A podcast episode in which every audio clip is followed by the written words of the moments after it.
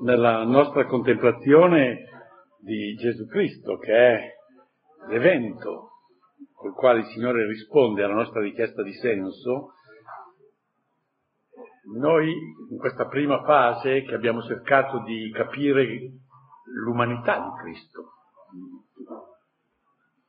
come si presentava, come, come viveva, come ragionava, a un certo punto però ci siamo imbattuti in una eh, situazione abbastanza curiosa. Da un lato abbiamo detto che in fondo Gesù Cristo era integrato, nonostante quel che dicono che lo vogliono presentare come un contestatore, un rivoluzionario. No, nelle strutture sociali, religiosi, politiche della società ebraica, lui li accetta. Non è un rivoluzionario. Però enuncia dei messaggi che eh, sono di, eh, come dire, di opposizione alla cultura dominante quelle che io ho chiamato delle scorrettezze politiche.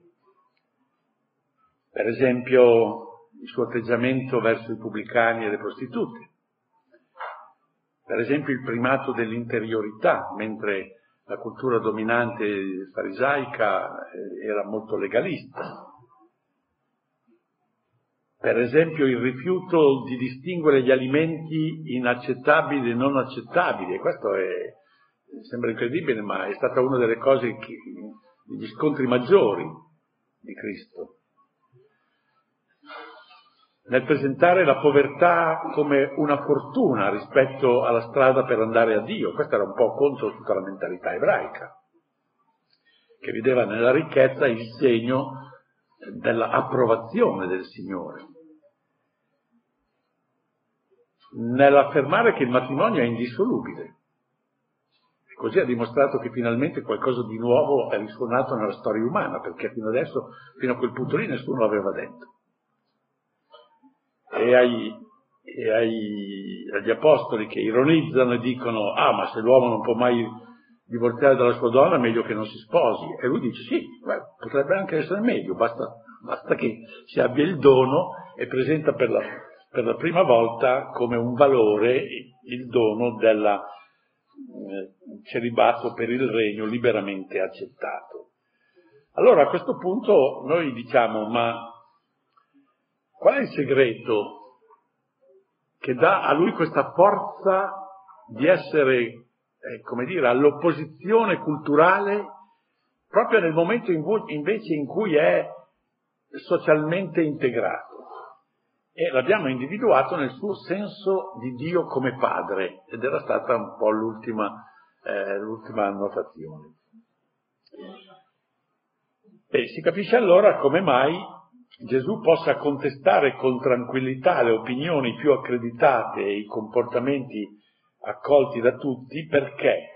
Perché questa comunione con Dio, percepito come padre, gli dà una luce e una forza che trascende ogni logica puramente umana.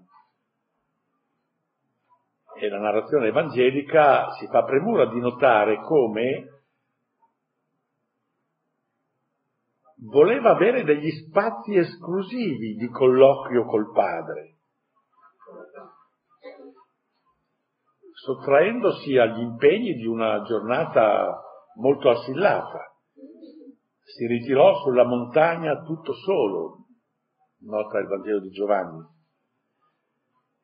D'altronde la sua solitudine, lo dice lui, non è mai solitudine. Io non sono solo perché il Padre è con me. Insomma, la cosa che gli preme davvero non è la consonanza con i dettati della cultura dominante, quella degli scribi, quella legalista dei farisei, quella dei sadducei materialisti che erano anche la classe sacerdotale in Israele. Questo non gli fa problema. La cosa che gli preme davvero è la consonanza col Padre, la ricerca della perfetta adesione alla sua volontà. È questo che gli dà vigore. Mio cibo è fare la volontà di colui che mi ha mandato e compiere le sue opere. Potremmo dire che una paroletta che noi cogliamo sulle labbra del Signore è forse il miglior compendio di tutto il suo mondo interiore e la fonte segreta di tutto quello che egli ha detto e ha fatto. Ed è la parola sì, sì padre, nai pater. E San Paolo non intende dire altra cosa quando scrive che Gesù Cristo non fu sì e no. In lui c'è stato solo il sì. E badate, assegnare con questa insistenza, con questa lucidità al Dio di Israele la prerogativa di padre, in fondo non era una novità assoluta perché significava prendere sul serio tutte le implicazioni di una dottrina tipica dell'ebraismo, che è quella dell'origine da Dio di tutte le cose. Dio è all'origine di tutte le cose, quindi in qualche modo è il padre di tutte le cose ma soprattutto significa rendersi conto della rilevanza primaria dell'amore del creatore per l'opera delle sue mani. Nei discorsi dell'ultima cena, registrati da Giovanni, c'è una paroletta breve che è, come dire, quasi la sua specifica eredità lasciata ai suoi discepoli. Il Padre vi ama. Questa è una cosa bellissima. Il Padre vi ama. Nessuno aveva mai detto una cosa così alta con un minor numero di parole. Il Dio di Gesù è un Dio che per amore si prende cura di tutto ciò che ha chiamato all'esistenza, perfino degli uccelli del cielo, perfino dei fiori del campo. E a maggior ragione ama i figli di Adamo e se ne prende cura, quale che sia il loro comportamento, tanto è vero che fa sorgere il sole sopra i malvagi e i buoni, fa piovere sopra i giusti e sopra gli ingiusti. San Giovanni, nella sua prima lettera, proverà la formula essenziale per esprimere nel modo più sintetico possibile questa visione di Dio che è propria del suo maestro, quando dice Dio è amore. E anche qui bisogna dire che nessun grande pensatore è arrivato mai a definire Dio in un modo così semplice e, e così, così originale, così diverso ci sono delle conseguenze che poi ci toccano da vicino, poiché è giusto che i figli assomiglino al padre, da questa concezione di Dio scaturisce anche l'ideale di vita per noi che Gesù propone. Siate perfetti come è perfetto il Padre vostro celeste. Come Lui fa piovere sui giusti e gli ingiusti, voi dovete trattare tutti bene, sia quelli che fanno bene, sia quelli che fanno male, sia quelli che vi amano, sia quelli che vi odiano. Perfetti come il Padre celeste, evidentemente è un traguardo inarrivabile e quindi la locuzione è paradossale, ma è per dire nel modo più energico che anche nella nostra azione, come in quella di Dio, tutto deve essere ispirato dall'amore. Siate misericordiosi, come è misericordioso il Padre vostro. E poi Gesù in fondo dice la stessa cosa quando vi dice io vi do un comandamento nuovo che vi amiate gli uni gli altri. c'è anche un episodio dove enuncia, come dire, teoreticamente, su richiesta di un teologo dell'epoca, di uno scriba, che lo interroga, Maestro, qual è il più grande comandamento della legge? Gli rispose, amerai il Signore Dio tuo con tutto il tuo cuore, con tutta la tua anima, con tutta la tua mente, questo è il più grande, il primo dei comandamenti. E il secondo è simile al primo, amerai il prossimo tuo come te stesso, da questi due comandamenti dipende tutta la legge e i profeti.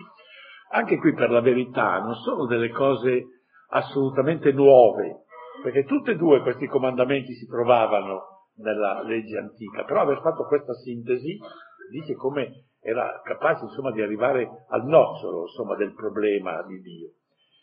In questa prospettiva si capisce come Gesù oltrepassa ogni chiusura nazionalistica, che era uno dei, dei, limiti della visione ebraica, perché gli ebrei sono stati, come dire, le grandi vittime del razzismo, del nazionalismo, però in realtà loro l'avevano esercitato, quindi eh, erano così, gli altri erano i goim, erano i gentili, insomma, non c'entravano niente.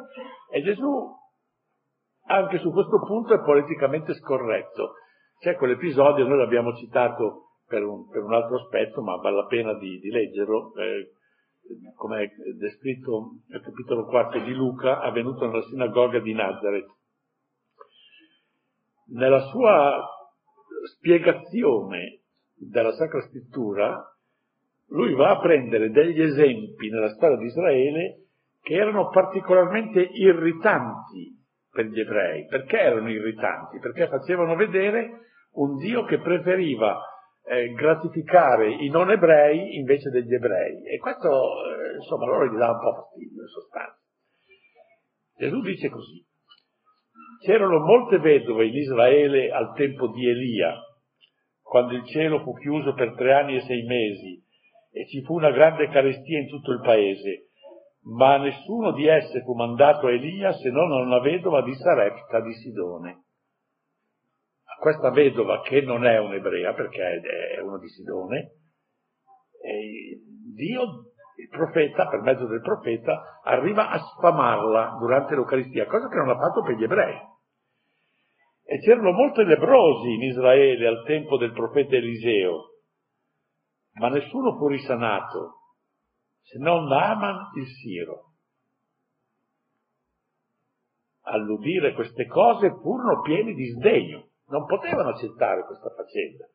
Si levarono, lo cacciarono fuori dalla città, lo condussero fin sul cimo del monte sul quale la loro città era situata per gettarlo giù dal precipizio. Noi abbiamo visto come invece in realtà lui, quasi ipnotizzando tutti, se ne va e nessuno fagli niente.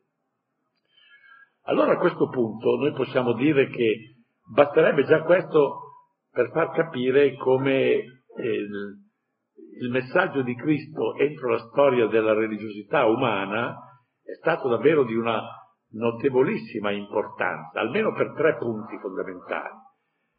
Nessuno con più forza e con più intensità di Gesù ha affermato l'universale paternità di Dio.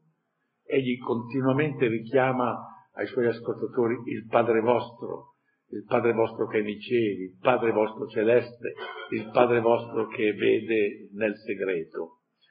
Secondo, nessuno con più esplicita consapevolezza ha indicato l'amore come l'anima, il senso, il vertice di ogni rapporto con Dio e come l'atteggiamento spirituale fondamentale che deve dominare la convivenza tra gli uomini. Terzo, nessuno prima di lui tra le varie interpretazioni antropologiche, aveva tanto efficacemente sottolineato il primato del mondo interiore su ogni formalità e su ogni estrinsecismo, cioè il primato del cuore. Quindi tutto questo sarebbe già sufficiente a persuaderci che davvero il cristianesimo è stato entro la storia della religiosità una voce sorprendente e un'autentica rivoluzione ideale. Eppure non siamo ancora arrivati al nocciolo del problema, cioè alla ragione specifica e risolutiva della originalità del profeta di Nazareth. In fin dei conti le cose che ho detto adesso sembrano un poco, come dire, non dico in contrasto, ma altre rispetto a quelle con cui abbiamo iniziato il nostro discorso, che il cristianesimo non si è presentato come una religione, come una filosofia, ma come un fatto. Qui invece noi vediamo che ci sono anche delle ricchezze religiose, filosofiche, per cui basterebbe questo per fare del cristianesimo un avvenimento importante. Però resta vero che è primariamente un fatto, e il fatto è Gesù di Nazareth, il quale ha in mente una cosa singolarissima, che ci colloca non più ai margini di questa singolare psicologia, ma ci dà la chiave che realmente socchiude un poco il mistero di questa eccezionale personalità che da duemila anni sovrasta e condiziona la vicenda spirituale dell'umanità. Qual è questo nucleo? Ciò che fa di Gesù di Nazareth, guardate qui siamo proprio a, al centro, un caso del tutto inedito è la sua convinzione chiara e assoluta di essere lui costituito in una relazione reale con Dio, col Dio di Israele, che si avvera solo per Lui, che vale solo per Lui. Se egli ha potuto pensare al creatore del cielo e della terra come un padre, è perché prima ancora ha percepito se stesso come suo figlio proprio. Suo figlio proprio in un senso unico, inconfondibile e nella sua piena autenticità assolutamente impartecipabile. Quindi bisogna stare un po' attenti perché quando si dice figlio di Dio, questa locuzione ha una gamma di interpretazioni, si va dalla farfalla della Vispa Teresa che dice delasciami anch'io, sono figlia di Dio, perché era una creatura di Dio, fino poi a noi che siamo figli di Dio, voi, voi Padre vostro celeste, ma qui non è questo. Gesù dice io sono figlio di Dio, solo io sono figlio di Dio in questo senso. Dio è, lo ripete continuamente, il Padre mio. Ogni suo sentimento, ogni sua parola, ogni suo atto è ispirato da questa persuasione. Una persuasione che, a riflettere solo un poco, non può non lasciarci stupefatti. Com'è possibile che uno si convinca di essere il figlio proprio e unico di Dio? Certo, tutti gli altri sono suoi fratelli, li chiama fratelli, perché sono anch'essi figli di Dio. I miei fratelli più piccoli, dice, in un certo testo. Specialmente si compiace di chiamare fratelli i suoi discepoli, va dai miei fratelli, dice a Maria di Magdala la mattina di, di Pasqua. Però il loro rapporto di filiazione non è identico al suo. Siamo tutti fratelli, ma ognuno a casa sua. E questo è, è, quello che risulta da, da quello che dice il Signore. Badate, questa è, è una cosa che pochi notano perché, ma è la cosa più evidente del Vangelo. Gesù non chiama mai Dio Padre nostro, mai, se non per suggerire agli altri una preghiera a cui egli non si associa. È interessante perché il Vangelo di oggi, tra l'altro della messa, mi pare, no? Ah no, no, è nel rito ambrosiano, che, che sì. è, è, quando introduce il Padre nostro, lo introduce con queste parole. Quando pregherete, pregherete così voi, utos proseucheste umeis. Guardate che interessante che mette il voi in fondo, eh? Come dire, io non c'entro. Padre nostro che sei nei cieli. Quando insegna il Padre nostro, dice pregherete così voi. Ma Gesù non ha mai detto una volta Padre nostro. Le diverse narrazioni evangeliche che hanno raccolto con impassibile diligenza tutti i detti a proposito del Padre di, di Cristo, distinguono benissimo. Gesù usa due modi per parlare Dio, di Dio. È o il Padre suo o il Padre vostro, mai Padre nostro. Qui tutte le narrazioni evangeliche sono concordi, insistenti, inequivocabili. Sicché anche su un piano puramente storico, perché è l'analisi che noi abbiamo fatto fino adesso, prima che cominceremo poi a, a, con un metodo un po' più teologico a cercare di esplorare il mistero di Cristo, su un piano puramente storico è difficile approdare a una conclusione diversa.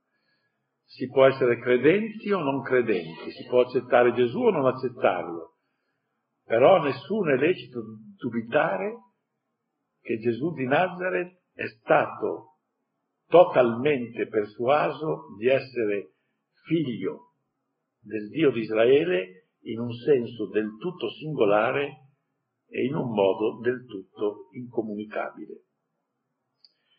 E qui bisogna dire che questa è la vera originalità di Cristo. Nessun uomo, nessuno tra i grandi maestri dell'umanità, nessuno tra i fondatori di religione è mai stato sfiorato da un pensiero paragonabile a questo.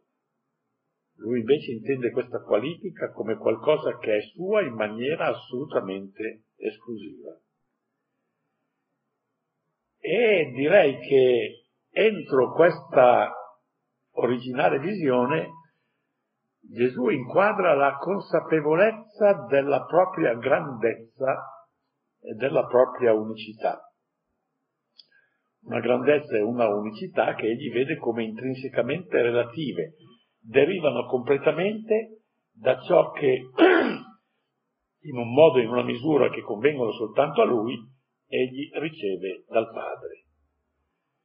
Che può darci ragione di una caratteristica tipica e stupefacente della predicazione di Cristo. Gesù parla continuamente di sé. È incredibile, parla sempre di sé. Parla, ho detto, parla del Padre, del Regno, ma parla soprattutto di sé. E pur dicendo delle cose che sulle labbra di qualunque altro sarebbero intollerabili, non dà affatto l'impressione di essere né arrogante né vanaglorioso. E qui si potrebbe fare un'indagine sui detti di Cristo, ma io ne cito soltanto due. Nessuno ha mai osato dire chi mi riconoscerà davanti agli uomini, anch'io lo riconoscerò davanti al Padre mio che è nei cieli. Cioè la misura per essere accettati da Dio nel giudizio è Lui se si riconosce lui, oppure anche su un piano puramente eh, accessibile dal punto di vista umano, nessuno ha mai detto chi ama il padre e la madre più di me non è degno di me. Chi ama il figlio o la figlia più di me non è degno di me.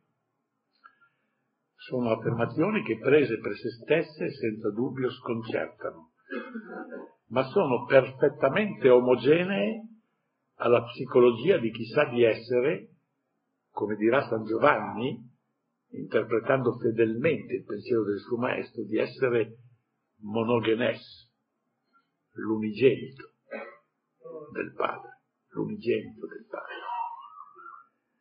A questo punto si vede che, l'altro che noi abbiamo fatto un'analisi totalmente di tipo razionale storica, infatti non ho mai citato per esempio i miracoli no? tutte, cose, tutte cose che sono documentabili da, da, da, dalle uniche fonti che noi abbiamo. A questo punto non si può più avere di Gesù Cristo un'opinione soltanto umanamente benevola. Perché uno sarà anche bravo, avrà detto anche delle belle cose, ma uno che si mette in testa di essere l'unigenito di Dio o è matto o è l'unigenito di Dio. Questo questo è il punto, no? Qui bisogna scegliere. Perciò io sono sempre infastidito quando sento parlare di Cristo, no? Perché poi ne parlano tutti bene, no? E, eccetera. Però alla fine non colgono, non colgono quello che risulta dai fatti, in sostanza. E così possiamo concludere questo primo approccio al mistero di Cristo, che è stato l'approccio, direi, alla sua realtà umana. Dicevo all'inizio che cercavo di delineare l'identikit di Gesù di Nazareth sulla scorta dei dati disponibili, spingendo la nostra elaborazione fin dove ce lo consentiva una metodologia di indole storica e psicologica, quindi senza mai addurre in campo nessun principio di fede. Abbiamo guadagnato qualcosa in questa ricerca? Beh, io credo di sì, perché l'umanità di Gesù è un poco emersa, almeno lo speriamo, dalle nebbie indistinte nelle quali è spesso avvolta da un linguaggio che per essere abituale e ripetuto spesso diventa scontato, schematico, poco incisivo.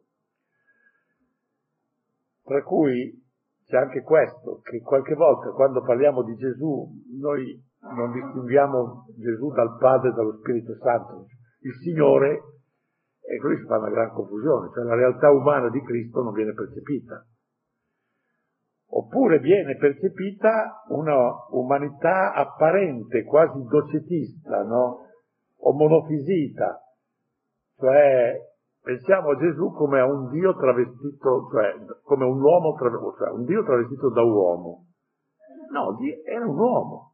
E credo che tutto quello che abbiamo detto, noi abbiamo visto che era davvero un uomo, no? Concreto, nel modo di pensare, di ragionare, di amare, di decidere, di essere libero, di contestare, eccetera.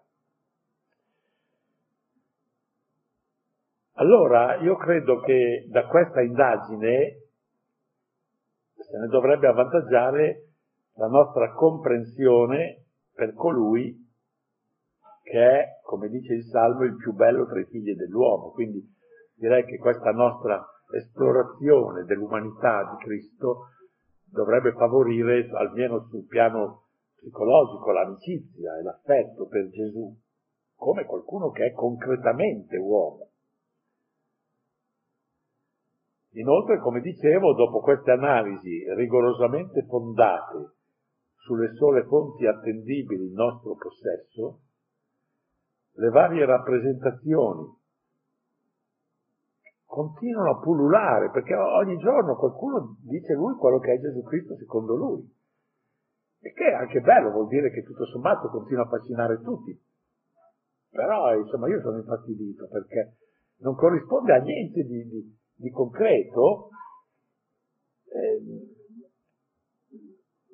le varie rappresentazioni arbitrarie, ideologizzate della figura del Nazareno, nonché le interpretazioni di comodo del suo magistero, dovrebbero essere apparse in tutta la loro improponibilità e scorrettezza. Gesù nessuno parla male, però tutti cercano di arruolarlo sotto le loro bandiere, di dargli la tessera del loro partito. Partito in senso largo, in sostanza, no? e quindi devono andare a pescare delle cose, ma questo non corrisponde a quello che noi abbiamo visto, che è quello che ci dicono i Vangeli. Allora almeno questa indagine, secondo me, era doverosa. Però questa indagine non può fermarsi qui. E noi fino adesso abbiamo esplorato, come dire, l'uomo Cristo, fino alla sua psicologia, fino alla soglia del suo nucleo misterioso, che è la consapevolezza di essere figlio unigenito di Dio. Però non siamo ancora arrivati a coglierlo nella sua realtà profonda e sostanziale. Bisogna procedere oltre. Ma a questo punto per procedere oltre non si può più usare una metodologia che sia puramente razionale e psicologica, cioè interviene una conoscenza superiore non basta ciò che può rivelarci la carne e il sangue, come vedremo eh, che è detto di non la carne e il sangue te l'hanno rivelato, ma il Padre mio. Noi dobbiamo affidarci proprio a quello che eh, Dio ci dice di, di Cristo, anche perché lui stesso ce l'ha detto e a priori diremmo che è una frase di San Giovanni, invece è dentro i sinottici, Nessuno conosce il figlio se non il padre. Soltanto l'infinita sapienza di Dio esaurisce l'intelligibilità di Cristo. Allora, restando logicamente irreprensibile sul piano del rigore, il discorso va proseguito aprendosi anche alla luce della fede.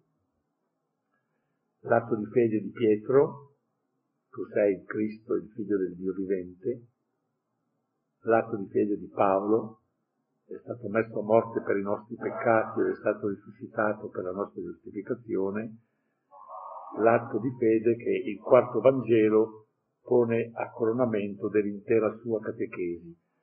Tu sei il mio Signore e il mio Dio, come dice l'Apostolo Tommaso. E così passiamo, facciamo una svolta lasciamo questa considerazione dell'umanità di Cristo e cerchiamo di esplorare un po', per quello che ci sarà consentito, il mistero di Gesù di Nazareth. Cioè ci proponiamo di oltrepassare il dato della sua immediata umanità, quale poteva essere accolta da chi gli si accostava nei giorni della sua vita terrena, come è stato largamente attendibile con la nostra metodologia storico-razionale, e possiamo avventurarci invece a scandagliare le profondità del suo mistero, vale a dire ci chiederemo, primo, chi egli sia davvero in se stesso, nella sua profonda e complessa verità. Secondo, chi egli sia per noi e per la nostra necessità di salvezza. Terzo, chi egli sia nel corpo vivo dell'universo, qual è la sua funzione nell'universo. Quindi sono queste tre riflessioni cristologiche. La prima riguarda di capire cosa vuol dire che Gesù è il figlio del Dio vivente, la seconda è quella di capire che Gesù è il Salvatore, la terza Gesù che è il capo. Allora cominciamo con la prima. Allora, per poter organizzare la nostra contemplazione del mistero di Cristo come figlio del Dio vivente, ci rifacciamo all'episodio celebre, secondo la narrazione di Matteo, avvenuto a Cesarea di Filippo. Siamo al capitolo 16 di Matteo.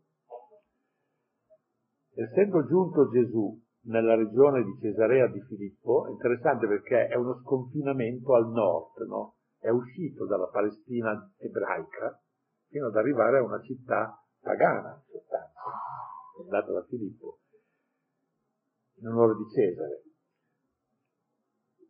essendo giunto a Cesarea di Filippo, chiese ai suoi discepoli, la gente, chi dice che sia il figlio dell'uomo? Risposero, alcuni Giovanni il Battista, altri Elia, altri qualcuno dei profeti. Disse loro, ma voi chi dite che io sia? rispose Simon Pietro, tu sei il Cristo, il figlio del Dio vivente.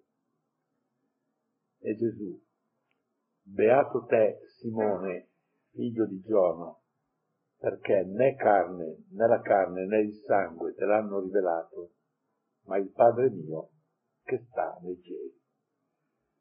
Bene, proprio da questo breve dialogo noi vogliamo desumere lo schema e i contenuti di questa nostra prima contemplazione del mistero di Gesù. Qui la cosa interessante è che Gesù stesso propone il problema di Cristo. Con un linguaggio più moderno noi diremmo che Gesù qui propone un sondaggio di opinioni. Vediamo un po', fa un, un esame. Cosa, Facciamo un esame di quello che pensa la gente, insomma. I sondaggi di opinioni che noi facciamo sotto le elezioni, ma facciamo anche per tante altre cose, in sostanza, no? Specialmente per quando bisogna vendere qualche cosa. Ora è interessante notare che Gesù è interessato a un duplice tipo di sondaggio. Distingue due investigazioni. Prima, la gente chi dice che io sia? Cioè lui sembra curioso di sapere cosa pensa il mondo di lui. Secondo, voi chi dite che io sia? Voi che siete i miei apostoli, che siete la mia chiesa, voi che vi esprimete ufficialmente per bocca di Pietro, che cosa andate in giro a dire agli uomini di me? allora anche noi ascolteremo prima la gente e poi la Chiesa. La gente, guardate, cioè la realtà extra-ecclesiale. Quella realtà extra-ecclesiale che noi incontriamo nella vita di ogni giorno, nei libri, nei giornali, nelle chiacchiere quotidiane, e non appena, badate, questa realtà extra-ecclesiale ciascuno di noi la porta sempre un po' dentro di sé fino a che vive in questa terra, perché ciascuno di noi è, è sempre un po' mondano, anche quando parla, pensa a Gesù Cristo. Poi la Chiesa, cioè la Chiesa apostolica, come ci parla dagli scritti della prima comunità cristiana, la Chiesa apostolica la cui fede è normativa per la Chiesa di oggi e di sempre, la Chiesa che ciascuno di noi per il battesimo porta indelebilmente iscritta nel suo essere, perché c'è anche la Chiesa dentro di noi, no? Allora interrogheremo ambedue queste opposte mentalità che poco tanto sono sempre qualcosa del nostro interno, perché non va mai dimenticato che i confini veri, più profondi, più reali tra la Chiesa e il mondo non sono soltanto esteriori, eh? cattolici non cattolici, no? passano attraverso il cuore di ogni uomo, anche del nostro. Anche il nostro cuore è un cuore molto cattolico e un pochino anche non cattolico, cioè c'è una, una situazione, non, non, non è così, così univoca la nostra situazione interiore. Allora possiamo porre a confronto rapidamente la conoscenza extra-ecclesiale di Cristo e la conoscenza ecclesiale di Cristo. Ma badate, non, a questo punto il nostro discorso diventa davvero una catechesi, insomma. Eh, la vera ragione, facciamo questo, questo lavoro per cercare di eliminare il più possibile la, la parte mondana far prevalere dentro di noi la fede di Pietro, la fede della Chiesa. Allora cominciamo con la prima, la gente chi dice che sia Gesù Cristo. Ad ascoltare la gente, il mondo, non si raccoglie a, pro, a proposito di Cristo una certezza, ma piuttosto una molteplicità di opinioni. Questo lo si rileva già nella narrazione di Matteo. Alcuni, Giovanni, alcuni, Elì, alcuni, è un profeta, no. C'è una molteplicità di opinioni. È bello che continuano a pullulare, no? Continuano a pullulare continuamente queste opinioni mondane.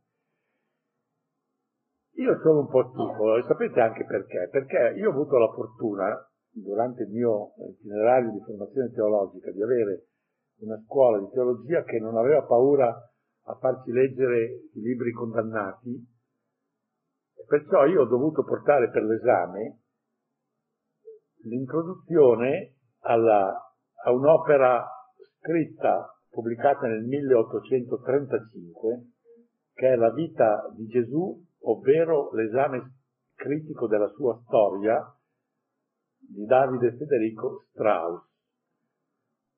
Perché dico così?